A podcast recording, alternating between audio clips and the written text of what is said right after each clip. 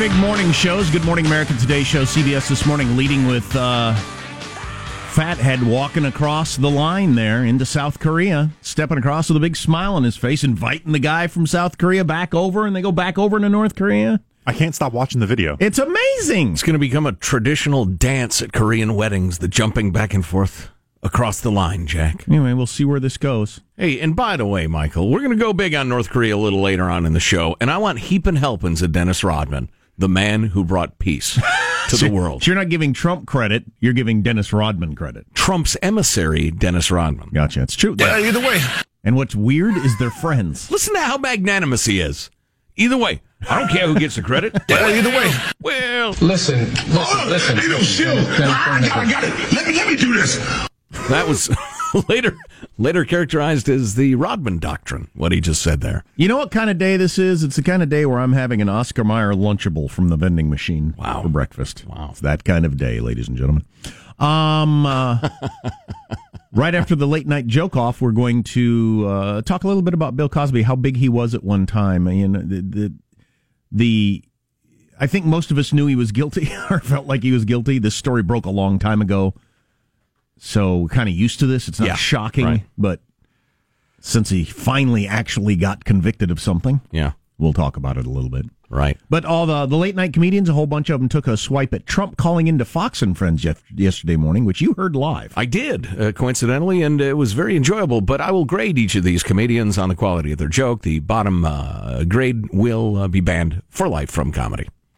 President Trump did a live phone interview with Fox and Friends.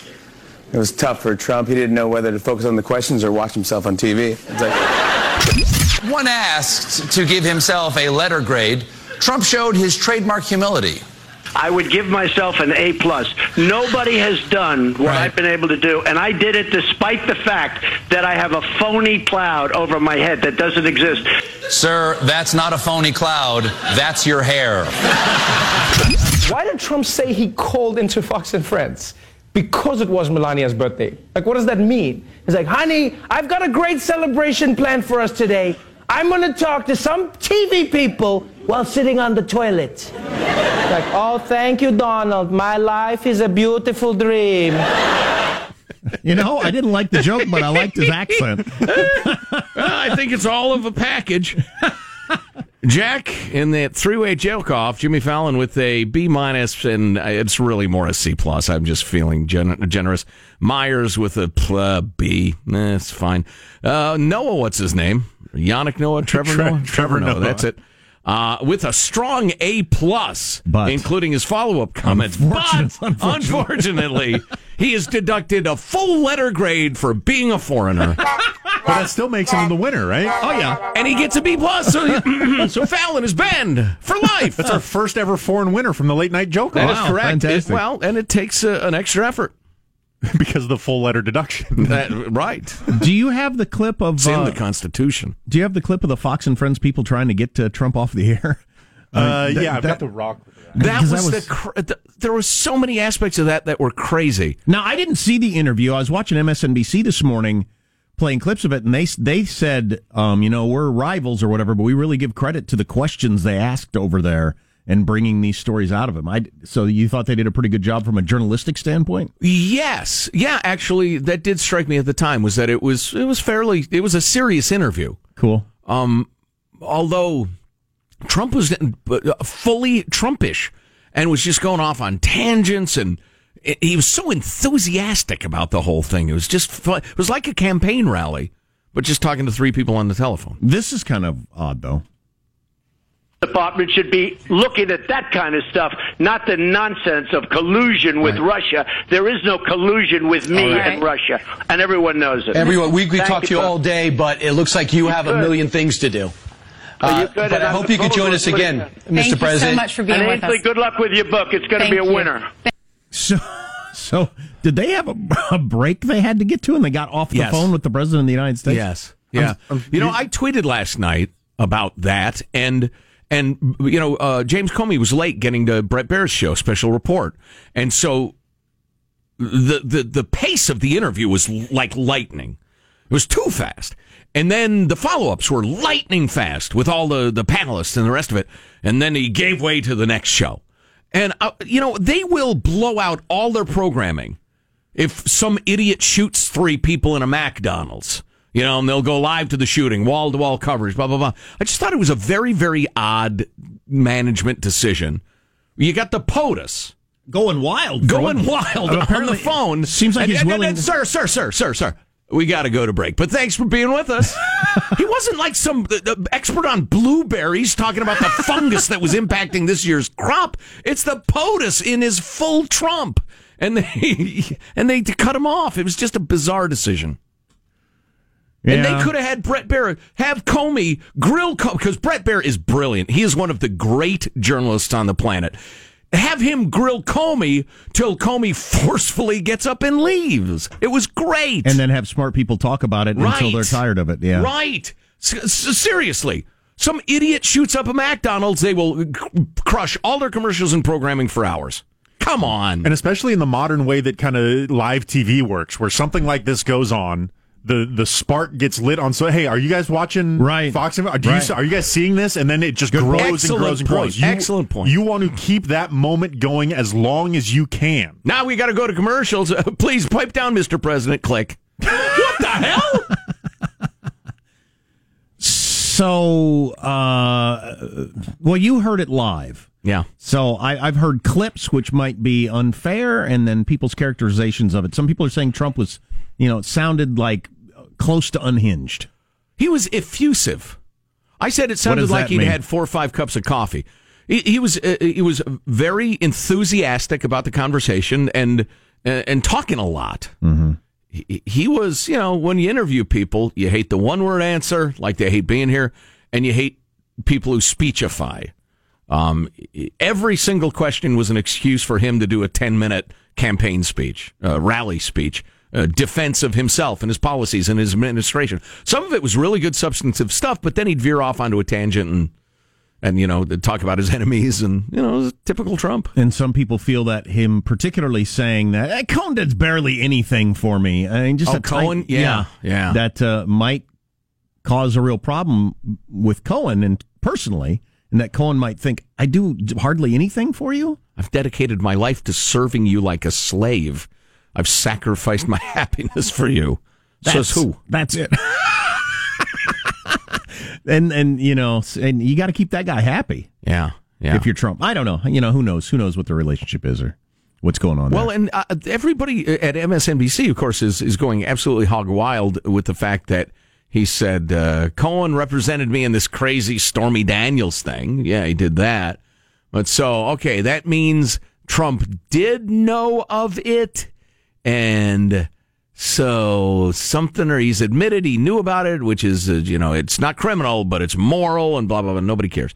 Um, but he said he uh, didn't represent me in, in really much at all other than that, which makes Cohen's whole attorney client privilege thing much, much weaker. Of course. Yeah. And, and then, you know, Trump saying, hey, they're looking at his other businesses and Says who? Yeah, says Donald Trump. kind of making I it look already answered your question. Okay. kind of making it look like you know he's probably a criminal. I don't know what all he's got going on, Right, but he's he's- got you know they're Oh, looking at his his problems. All sorts of hinky crap. Yeah, well, I don't know. We'll see how that turns out. Yeah. I did want to talk about Bill Cosby, uh, some stats that are quite amazing. And I missed this till somebody pointed it out through this whole hashtag Me Too. And all the celebrities, powerful people, politicians, actors, actresses, musicians, everybody that have had their careers ruined. This is the very first person that's actually faced any justice in a courtroom. The only one Interesting. so far. And we've uh, failed to mention the new accusations against Tom Brokaw. We do have morning. to. Oh, where's your show here? I know. Where's your show here? accused of- Undergarments. Are we all talking like this? now? I'm uh, accused of groping people. and you say nightly news. I'm only joking because I don't think he did it. But uh, Cosby and Brokaw, come both on NBC. So you got to take a look at the bird. You Dan have to Rather, now that's a toucher. You're listening to the Armstrong and Getty Show. Armstrong and Getty. The conscience of the nation. Of the nation.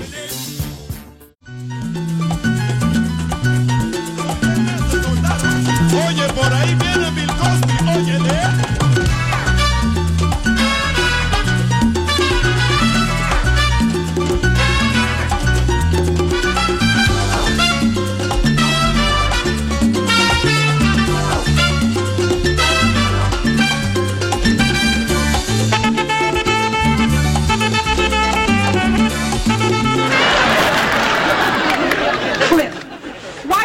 four children?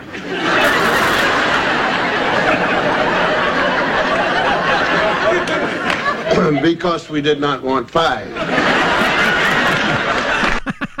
See, had- that's the problem. The guy had timing, man. Oh, he, he was a brilliant comedian. One of the greatest ever, ever, ever. Right. Yeah.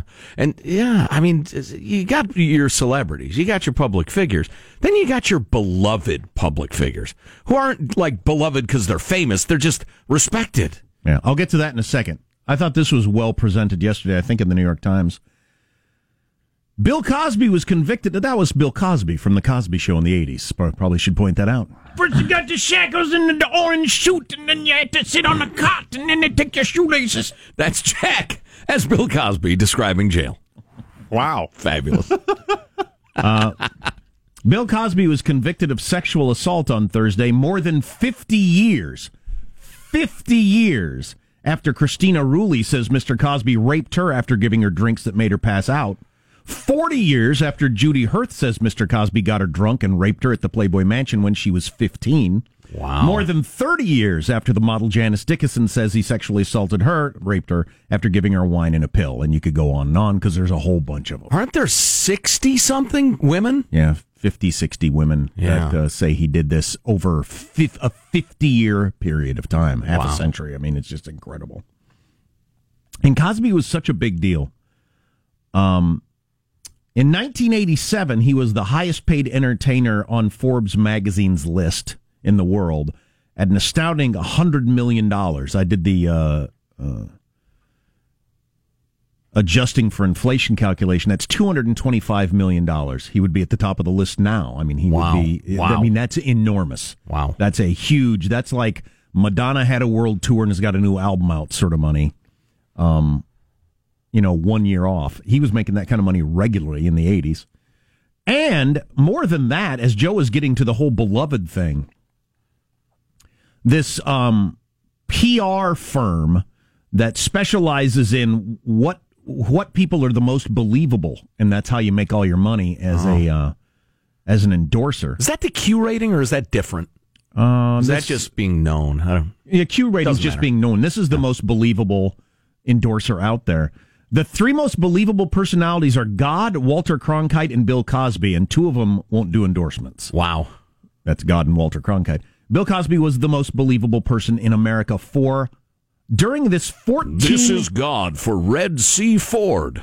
during this 14 year reign over the ad industry's public approval index, he was number 1 in the country for public approval of celebrity endorsers for 14 years. And what did he pitch? Flavored cow hoof.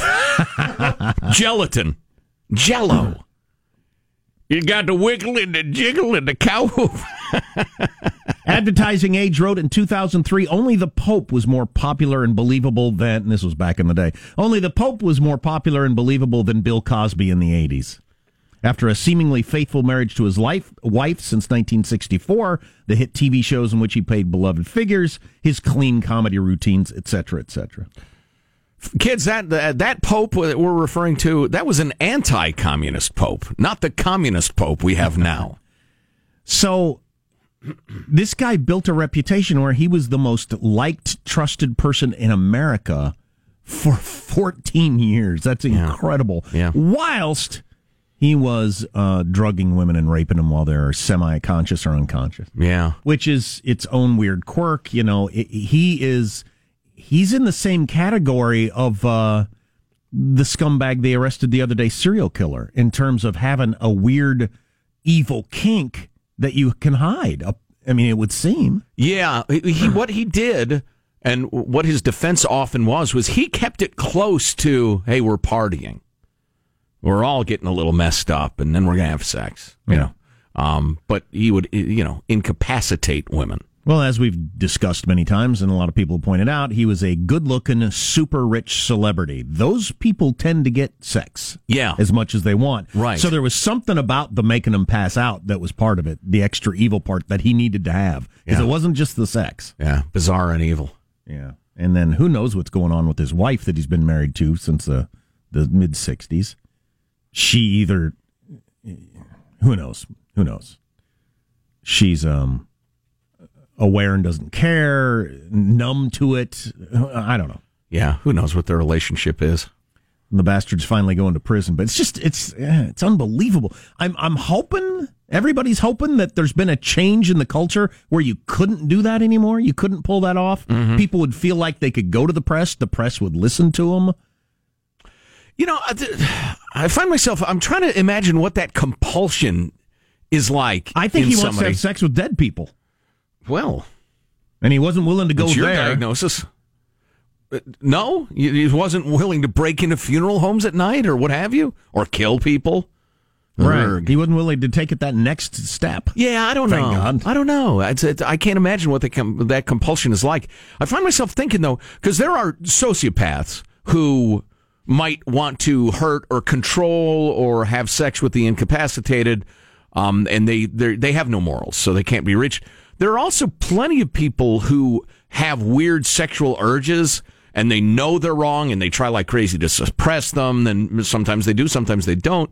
Uh, I wish there was a way people could.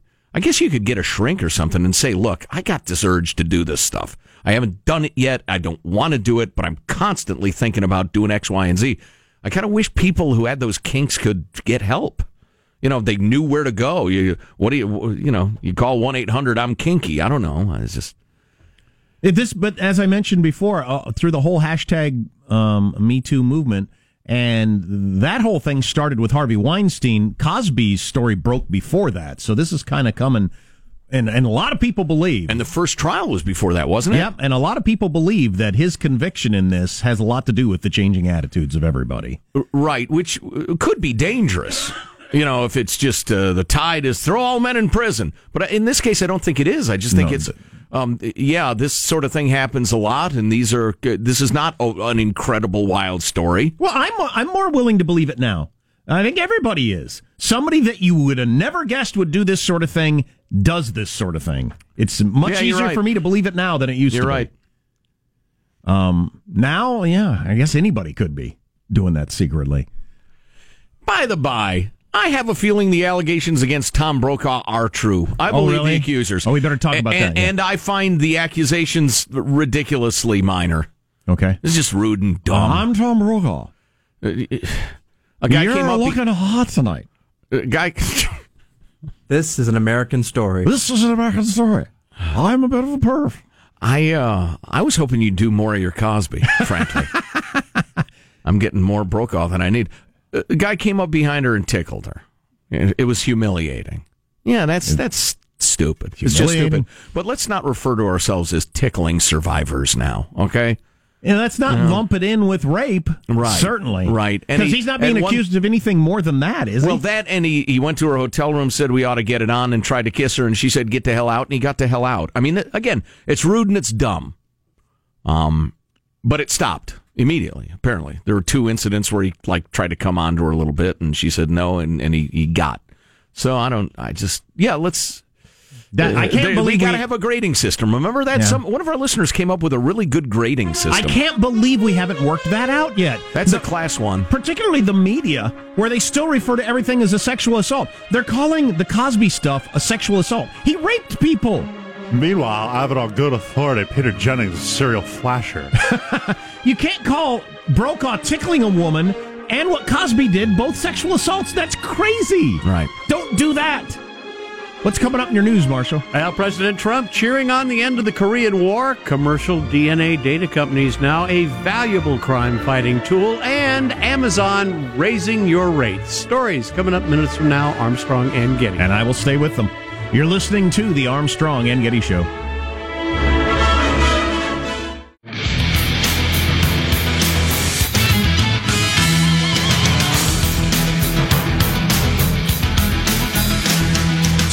CBS early shows giving Bill Cosby a kicking with Gloria Allred on the set. Geez, that uh, lowers your credibility. Yeah, she's But- all over this story. They probably like taking a shot at the NBC star Cosby, and then ABC, Good Morning America, is taking a shot at Brokaw, another NBC star. Meanwhile, NBC is going with dogs who look like celebrities for their show or something.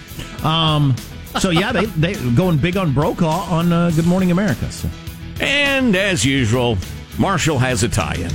With the giant celebrity. Marshall? Well, I was And just the gonna, tie-in is always the same, Marshall. I was just going to say I lived and worked with Tom Brokaw's daughter. of uh, course you did. Andrea in uh, Eugene, Oregon. We. Any, any celebrity you bring up of a certain age range, Marshall has bedded a close relative. No, I, there was no betting going on. We both worked together at a, at a station called The Cave in Eugene. Uh, Oh, I, lived, thought you said you worked and lived with her. I did. I lived with she and her boyfriend. Well, they had her, this okay. huge, huge house on the side of a hill. She was a jock. I was uh, the news director. I see. Very, very smart. Very did funny. Tom Brokaw ever uh, touch you? Uh, no, but I did. I used to have the home phone number at the ranch in Montana, and that Wow. dang, I actually called it a few times to talk to her. So Joe's going with Tom Brokaw did this. Yeah. It's just not a big deal. You know, I don't know. I just heard his his uh, denial, Yeah.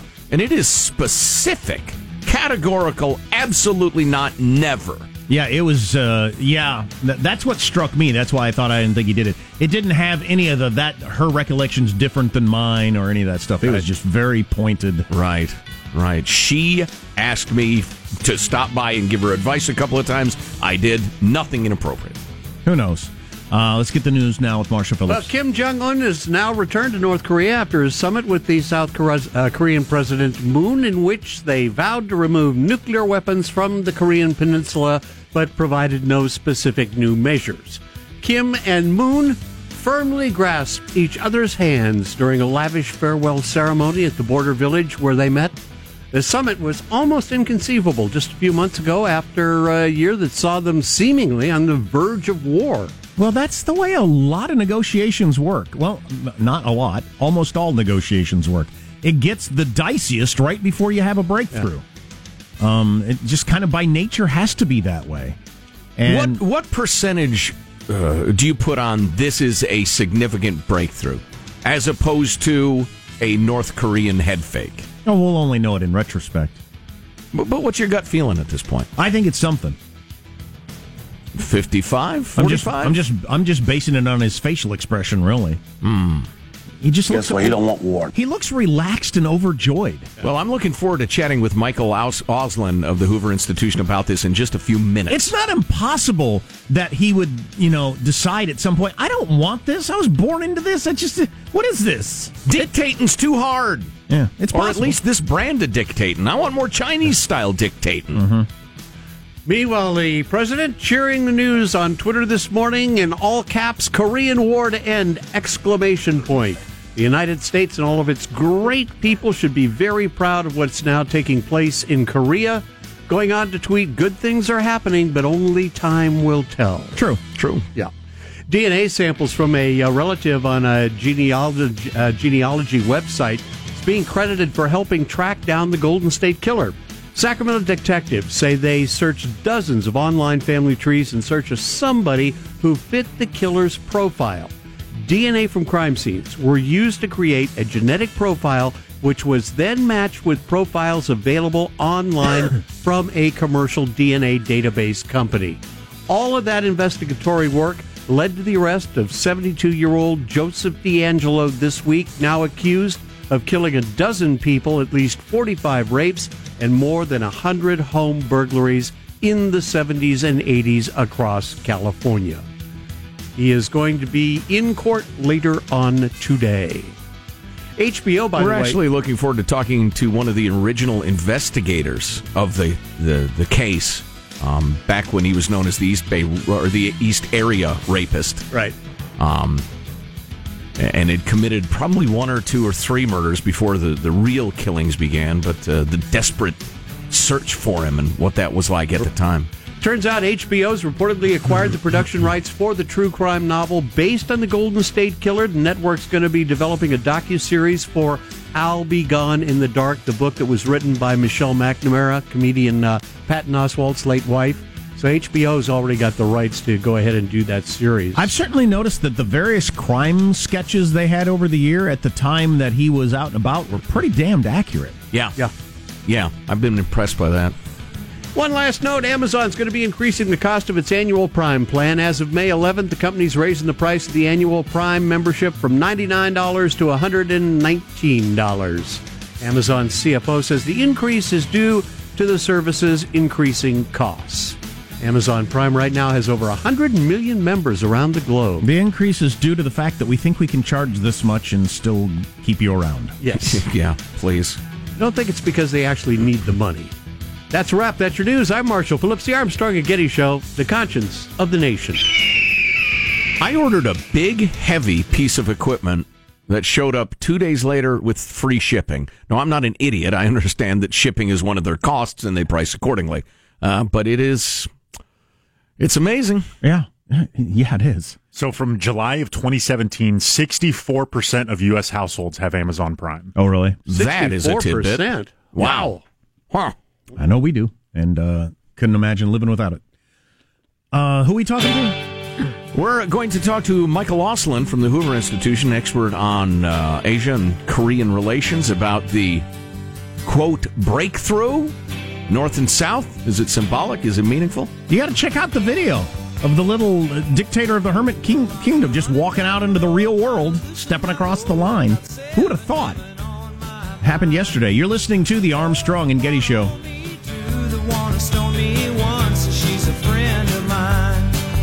Armstrong and Getty. The conscience of the nation.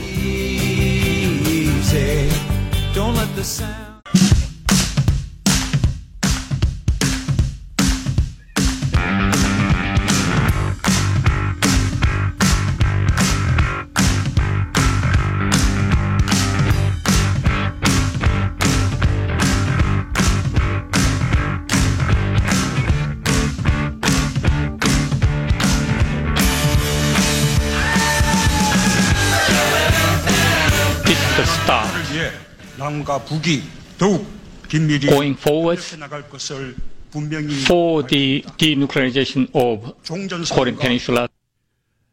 Going forward, the denuclearization of the Korean Peninsula. And if you haven't seen the video yet, uh, while you were asleep, little fathead evil Kim walked across that line, the demilitarized zone that separates North Korea and South Korea, walked across with a smile on his face shook hands with the uh, president of South Korea. Then they walked back across the line. He invited him back across. It was just a moment you couldn't have imagined a couple of months ago. Striking, but what does it mean? Let's talk to Michael Auslin, who's a the Williams Griffis Research Fellow in Contemporary Asia, Military History, Contemporary Conflict Working Group member uh, with the Hoover Institution at Stanford. Uh, Michael, it's great to talk to you again. How are you? Good morning. Doing well. So uh, the the video, the images, n- very very uh, striking, as we said. Am I a naive sap for getting all excited about it like a school kid? That's another way to put the question I was about to put to you. Is Jack a naive sap? Yeah, he is, but it's okay. uh, it's okay because look, uh, this is this is a train that for now has left the station, and um, you know if you've been watching Korea for decades, as so many of us have, as you guys said, this is something you never could have imagined. Uh, the South Koreans are driving it right now, um, and in some ways, that's the way it should be. It's natural. It's their peninsula. It's their two countries.